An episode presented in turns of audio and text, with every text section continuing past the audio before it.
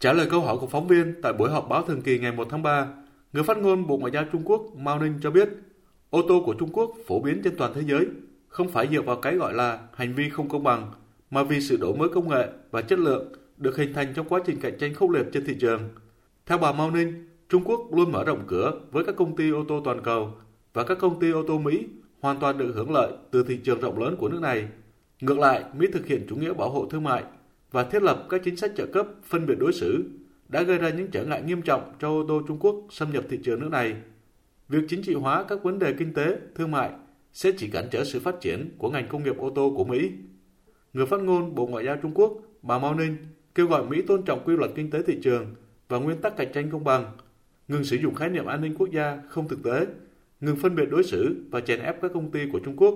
bảo vệ môi trường kinh doanh cởi mở, công bằng và không phân biệt đối xử. Truyền thông quốc tế cho biết, Mỹ đang điều tra xem việc nhập khẩu ô tô kết nối mạng của Trung Quốc có gây rủi ro an ninh quốc gia hay không. Trước đó, ngày 29 tháng 2, Nhà Trắng cho rằng những chiếc ô tô kết nối mạng này có thể kết nối với điện thoại di động, hệ thống định vị, cơ sở hạ tầng quan trọng và các công ty sản xuất chúng, đồng thời có thể thu thập dữ liệu nhạy cảm về công dân, cơ sở hạ tầng của Mỹ.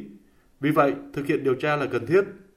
Tổng thống Mỹ Joe Biden gọi động thái này là hành động chưa từng có nhằm đảm bảo ô tô từ các quốc gia được quan tâm sẽ không gây tổn hại đến an ninh quốc gia và chỉ đạo Bộ Thương mại nước này hành động để đối phó nguy cơ.